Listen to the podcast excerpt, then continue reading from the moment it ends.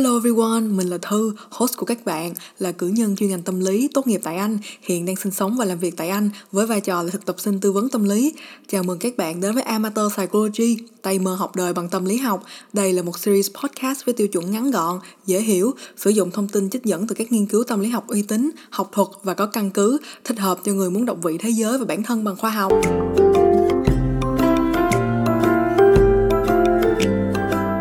Tiếp nối episode 67 bởi vì chúng ta vẫn chưa kịp trả lời hết tất cả những câu hỏi hóc búa mà hẹn hò online đặt ra cho chúng ta với vai trò là cả một thế hệ về vận hành của tình yêu trong kỷ nguyên mới. Episode 68 sẽ trả lời câu hỏi mình đã có nhắc đến ở tập trước. Thứ nhất, dựa trên những nguyên lý nào mà người ta sẽ swipe right để chọn đối tượng phối ngẫu hay swipe left để từ chối đề xuất của nhà mai mối là các app hẹn hò. Thứ hai, chúng ta sẽ lùi lại để nhìn nhận ứng dụng hẹn hò dưới một góc nhìn xã hội hơn. Ứng dụng hẹn hò có phải đang hủy hoại sự tinh khiết của tình yêu trong thế hệ của chúng ta và mục đích thực sự của các ứng dụng hẹn hò có phải đơn thuần là để người ta tìm kiếm tình yêu hay lại là một sản phẩm của kinh tế tư bản cuốn chúng ta vào những giá trị vật chất và bề nổi.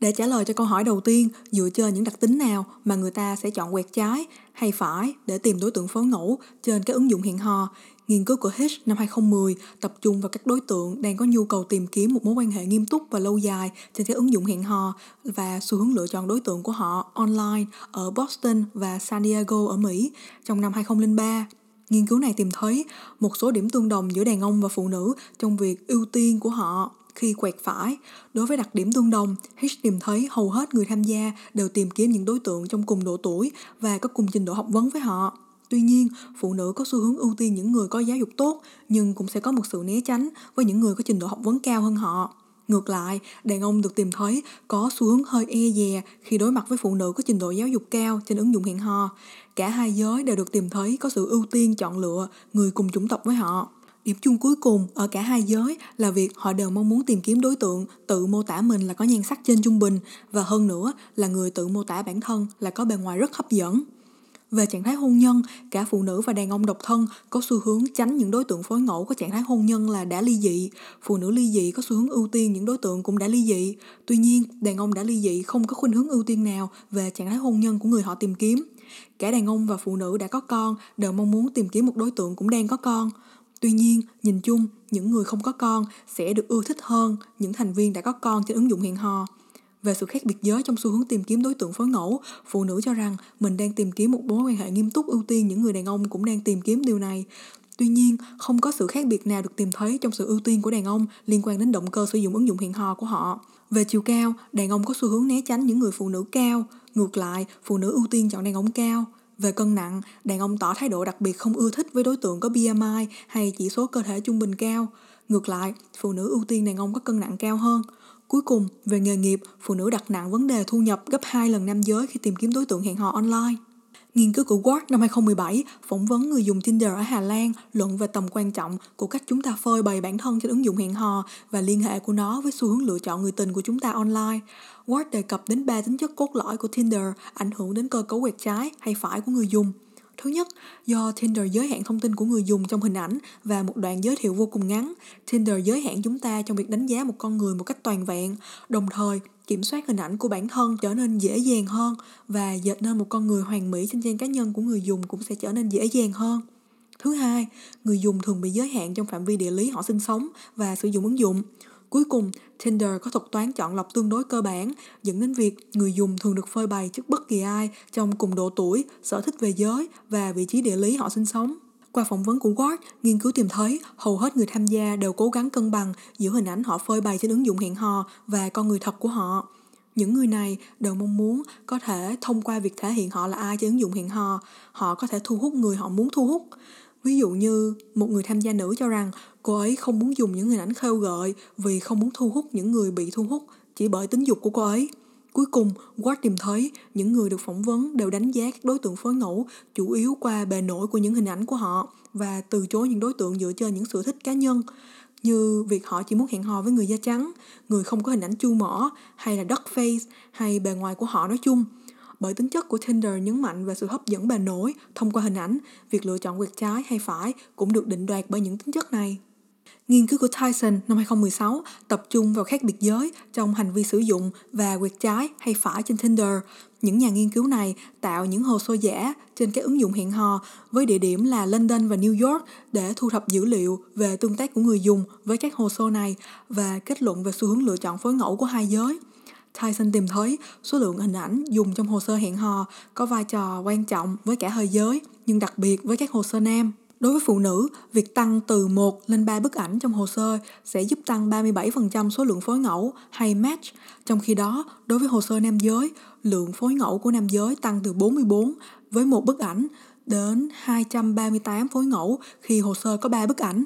Nghiên cứu này cho rằng sự khác biệt này nằm ở chỗ phụ nữ cẩn trọng hơn trong việc quẹt phải online để đảm bảo về an toàn cũng như danh tính thật sự của đối tượng họ lựa chọn. Vậy nên, hồ sơ nam giới cần phải cung cấp nhiều thông tin hơn để họ có thể cân nhắc quẹt phải và lựa chọn những đối tượng nam giới này. Về bio hay phần mô tả trong các hồ sơ hẹn hò, Tyson kết luận có hay không có phần mô tả cũng không ảnh hưởng nhiều đến số lượng phối ngẫu phụ nữ có được trên Tinder. Ngược lại, việc có phần mô tả có ảnh hưởng lớn đến khả năng được quẹt phải của nam giới. Nghiên cứu này tìm thấy có thêm phần mô tả, số lượng phối ngẫu của nam giới tăng từ 16 đến 69, tức gấp 4 lần so với khi không có phần mô tả. Tyson đi sâu hơn và đặt câu hỏi cho người dùng Tinder về động cơ sử dụng ứng dụng cũng như cơ cấu quẹt trái hay phải của họ trên Tinder và tìm thấy trong khi 49% đàn ông ghi điểm 4 đến 5 trên thang điểm 5 cho rằng họ sử dụng Tinder để tìm tình một đêm thì chỉ 15% phụ nữ báo cáo lựa chọn tương tự. Về cơ cấu quyệt trái phải, 33% đàn ông báo cáo họ quyệt phải với tất cả các hồ sơ nữ được phơi bày trên ứng dụng của họ. Trong khi đó, đến 93% phụ nữ báo cáo họ cẩn thận chọn lựa đối tượng và chỉ quyệt phải với những người họ thực sự cảm thấy hấp dẫn. 13% đàn ông báo cáo họ điều chỉnh xu hướng quẹt trái phải của mình dựa trên số lượng phối ngẫu họ có được, tức họ sẽ quẹt phải nhiều hơn khi có ít phối ngẫu và ngược lại. Bên cạnh đó, phụ nữ báo cáo có nhiều phối ngẫu hơn với 63% người dùng nữ cho rằng trên một nửa những người họ quẹt phải sẽ trở thành phối ngẫu hay match của họ. Trong khi đó, 59% đàn ông cho rằng chỉ 10% những người họ quẹt phải sẽ trở thành phối ngẫu của họ. Tuy nhiên, một điểm cũng cần được cân nhắc đó là không phải có được phối ngẫu sẽ dẫn đến những cuộc trò chuyện sau đó. Bởi 49% phụ nữ báo cáo rằng họ chỉ có được hội thoại với 30% phối ngẫu của mình – Tyson kết luận do những xu hướng hành vi của người dùng thường được điều chỉnh để thỏa mãn những nhu cầu cảm xúc cũng như khỏa lấp việc không có nhiều phối ngẫu, cụ thể là ở nam giới. Tinder không phải là một sân chơi phù hợp để xác nhận về độ hấp dẫn của người dùng, cụ thể là ở nữ giới, hay kết luận về những hiện tượng xã hội, cụ thể là một xu hướng hành vi quy chuẩn cho hẹn hò online.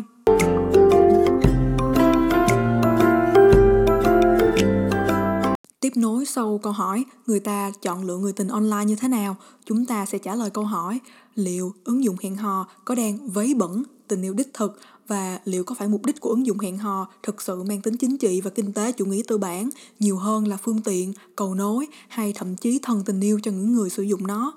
Nghiên cứu của Bandinelli và Bandinelli năm 2021 phỏng vấn người dùng ứng dụng hẹn hò online và bàn luận vọc thuyết của Lacan đưa ra những nhận định về mục đích của ứng dụng hẹn hò. Thứ nhất, họ cho rằng ứng dụng hẹn hò là phương tiện được người dùng sử dụng để đối phó với áp lực phải tận hưởng cuộc sống hẹn hò, trong khi sự thật là những ứng dụng này chính là nguồn cơ của việc phát tán sự lo âu này. Đối với luận điểm này, hai nhà nghiên cứu này cho rằng sự lan rộng của ứng dụng hẹn hò khiến cho người ta dễ dàng có cơ hội để xây dựng một cuộc sống hẹn hò sôi nổi, trò chuyện và gặp gỡ nhiều đối tượng trong cùng một lúc. Tuy nhiên, chính những ứng dụng hẹn hò này cũng là nguồn gốc của mong đợi rằng tất cả chúng ta đều nên có một cuộc sống hẹn hò sôi nổi bởi sự dễ dàng mà những ứng dụng hẹn hò này quảng cáo hay được mô phỏng trên truyền thông. Từ đó, chúng ta mắc vào cái bẫy của việc luôn áp lực phải hẹn hò và cho rằng ứng dụng hẹn hò là giải pháp, trong khi chúng thực sự là nguyên nhân của áp lực của chúng ta. Thứ hai, ứng dụng hẹn hò hứa hẹn tiềm năng cho những mối quan hệ lãng mạn và hút người dùng vào trong đó bằng cơ cấu được và mất, khiến cho việc sử dụng ứng dụng hẹn hò vừa khó chịu nhưng vừa có thể thỏa mãn những nhu cầu cảm xúc nhất thời. Những người tham gia nghiên cứu của Bandinelli báo cáo rằng họ cảm thấy bản thân hấp dẫn hơn khi có được một match hay phối ngẫu. Tuy nhiên, cảm giác này nhanh chóng vụt tan trong giây lát và để lại một cảm xúc trống rỗng trong họ. Vậy rồi nhanh chóng một lúc sau khi có một phối ngẫu mới, sự hưng phấn trong chốc lát lại được khơi mào. Chính vì sự liên tục của cảm xúc được và mất, ứng dụng hẹn hò cuốn chúng ta vào tàu lượng cảm xúc và gây cảm giác gần như nghiện ngập khi chúng ta luôn chờ đợi hay thèm khát sự thỏa mãn chốc lát tiếp theo. Nghiên cứu này nhấn mạnh việc các ứng dụng hẹn hò cuốn người dùng bằng một khao khát bất khả thi là được lấp đầy.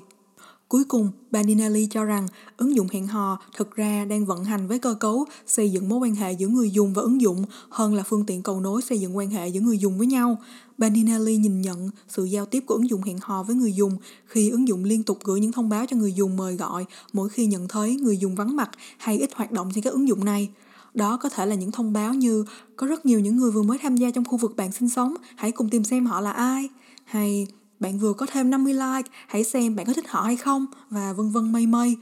beninelli nhấn mạnh rằng sự tồn tại của các ứng dụng hẹn hò phụ thuộc vào việc liên tục giữ chân người dùng bằng những hứa hẹn về những cuộc hẹn hò hay mối quan hệ tiềm năng hơn là thực sự thực hiện lời hứa đó. Bởi vì tính chất kinh tế của ứng dụng hẹn hò, việc khiến người dùng ảo tưởng về một cái gì đó vô hình nằm trong ứng dụng mới là mục đích của ứng dụng hẹn hò, chứ không phải là để trao cho người dùng tình yêu, tình dục hay bất cứ điều gì bên ngoài các ứng dụng này. Sau khi đọc nghiên cứu và luận điểm của Baninelli, mình đã lùi lại, bật cười và trầm trồ rất nhiều lần vì sự sắc bén trong các luận điểm được đưa ra. Vậy nhưng, việc bài trừ các ứng dụng hẹn hò có là thỏa đáng khi những người tham gia trong nghiên cứu đều báo cáo sự thất vọng và tiêu cực với ứng dụng hẹn hò. Mình nghĩ sẽ thú vị biết chừng nào khi có nghiên cứu chỉ tập trung vào phỏng vấn những cặp đôi hạnh phúc và thành công nhờ ứng dụng hẹn hò nữa.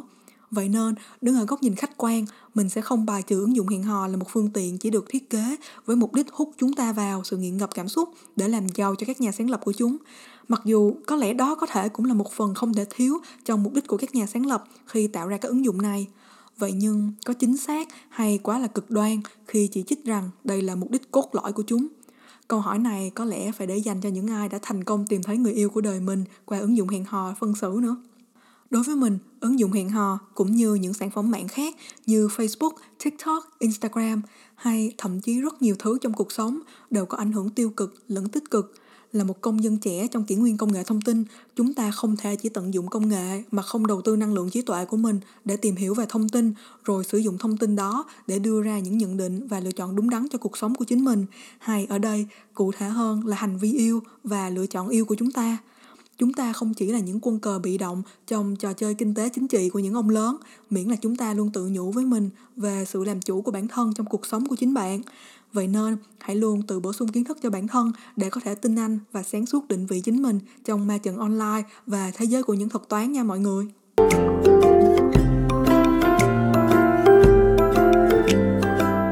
Wow, tập này mình thật sự đã nói rất là dài luôn. Nên để khép lại episode ngày hôm nay Cũng như một chuỗi những tập phát sóng về hẹn hò online Mình sẽ đọc lại một đoạn trích mình đã viết về hẹn hò online Trong cuốn sách Hành tinh của một kẻ nghĩ nhiều Để trả lời cho câu hỏi Liệu mình có nên sử dụng ứng dụng hẹn hò Cho các bạn còn đang lăng tăng Đó là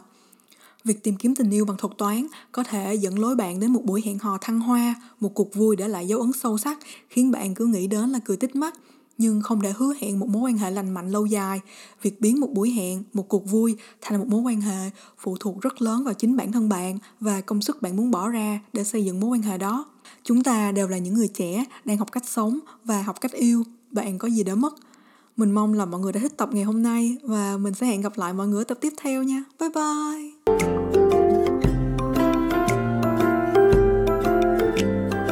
Cảm ơn các bạn đã dành thời gian lắng nghe Amateur Psychology. Nếu các bạn yêu thích podcast ngày hôm nay thì hãy follow mình trên ứng dụng bạn đang sử dụng và giới thiệu cho cả bạn bè và người thân cùng lắng nghe nhé. Các bạn cũng có thể để lại đánh giá cho mình qua cả Apple Podcast và Spotify là một cách ủng hộ mình hoàn toàn miễn phí và có thể đưa Amateur Psychology đến nhiều người nghe hơn. Mọi người cũng có thể theo dõi Amateur Psychology qua Facebook, Instagram, YouTube và đọc tài liệu được nhắc đến ở mỗi tập qua blog của Amateur Psychology. Mọi đường link sẽ được tìm thấy qua website ở phần mô tả. Một lần nữa, mình là Thư, host của các bạn. Chào tạm biệt và chúc các bạn luôn tự bổ sung kiến thức cho bản thân. Goodbye and stay woke guys!